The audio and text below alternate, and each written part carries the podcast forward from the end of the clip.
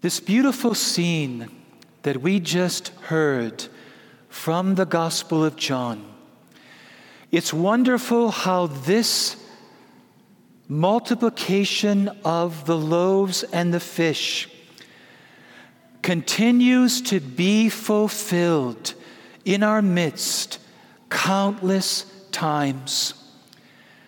Especially as the Lord continues to feed us, to feed his people through word and through sacrament. And as we receive these graces of communion, as we receive continual graces from hearing and sharing the Word of God, it expands. It not only affects our life, but it affects the life of others. And it keeps multiplying and multiplying and multiplying. When I have been in small groups with other Christians, this gospel scene has often come to my mind as we're breaking open the Word of God together, and as we all take turns just sharing our hearts, how that gospel is affecting our life, how Jesus is working, and then another person shares their heart, and another person. And there's been times where I felt like I was at a banquet, and even leaving with baskets of scraps left over that I could be nourished on all throughout the week. And then I could share with other people, and it keeps multiplying and multiplying. So I want to share with you this morning fragment, a scrap that has nourished my Christian life for many years. And I want to share it with you so that it can multiply and spread and grow beyond here. Here's the scrap. When I was a little boy, growing up in Prescott, Wisconsin, the land flowing with milk and butter,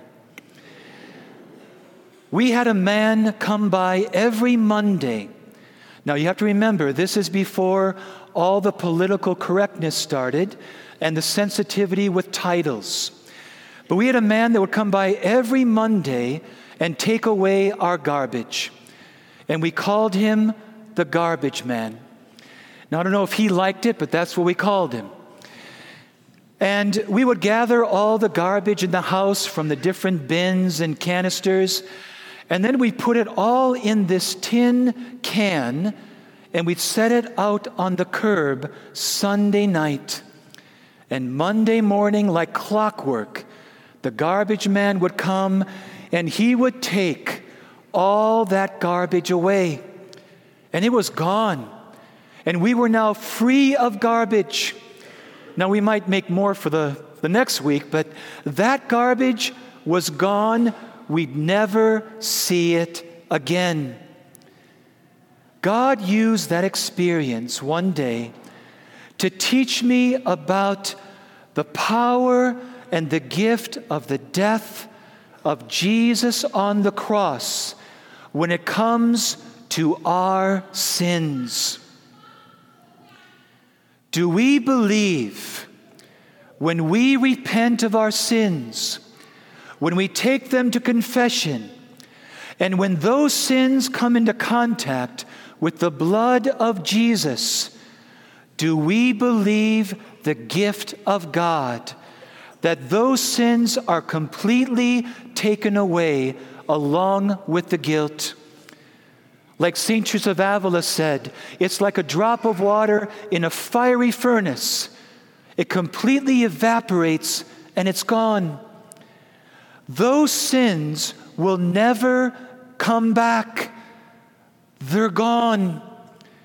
In fact, the scripture says that God takes those sins and buries them in the deepest ocean. And then one holy person said, and puts a sign there saying, No fishing allowed. Yes, because sometimes what do we do? We pull them back up. So, I want to share this point with you this morning. To be forgiven is not to forget. God completely, perfectly forgives our sins, but we will still have a memory of what we've done. Until I start to have senior moments, then I might forget. But especially with any serious sin in our past life, and we all have a history of sin, we are going to remember what we've done. I still remember the faces and the names of the people that I have hurt because of my sins. But God works in those memories in a way that is very different than the devil because the devil also wants to work in those memories. How does God work? And this is something we must remember for the whole of our life. When I remember my past sins, the grace of God wants to work in that memory in four ways.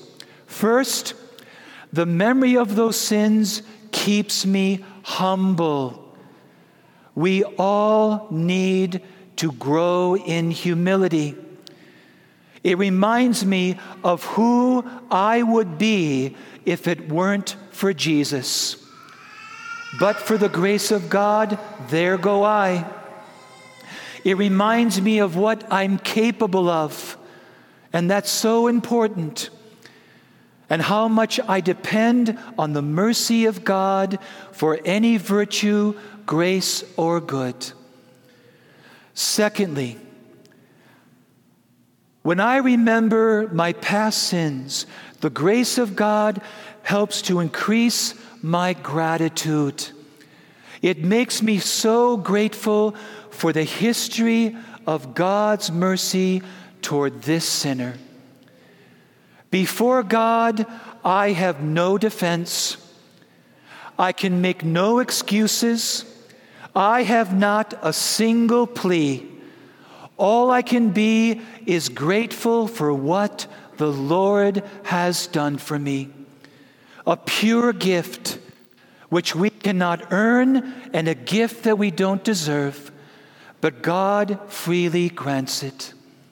Third grace of how the Lord works in the memory is compassion.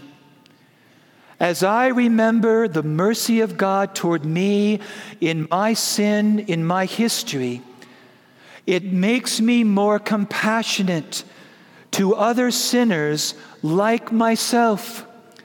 Because we all know when we forget what God has done for us, we become harsh, critical, and judgmental of other people.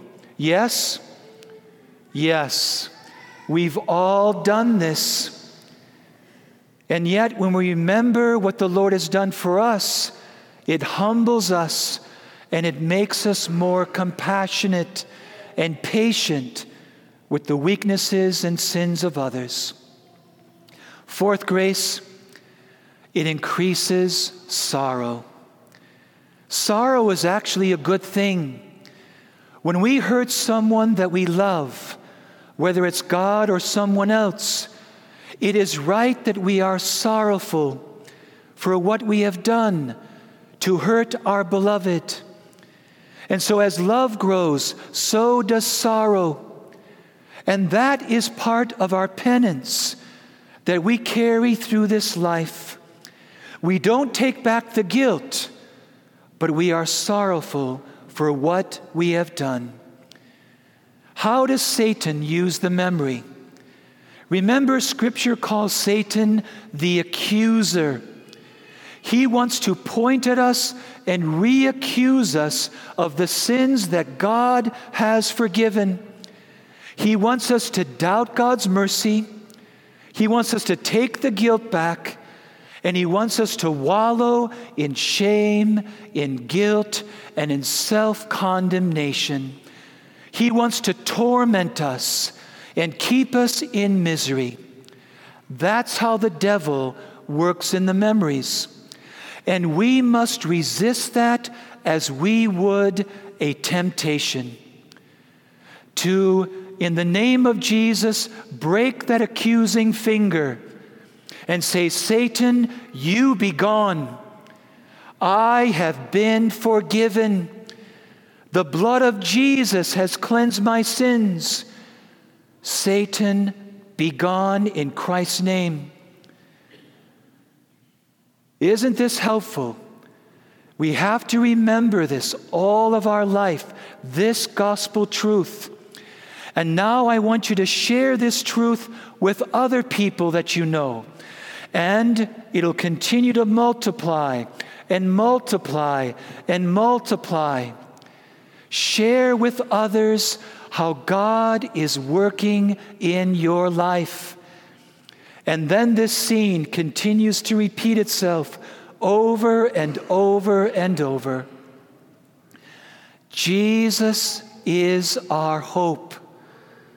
Jesus is our hope for all the mercy, the healing, the redemption, the forgiveness that you and I will ever need. Yes, amen.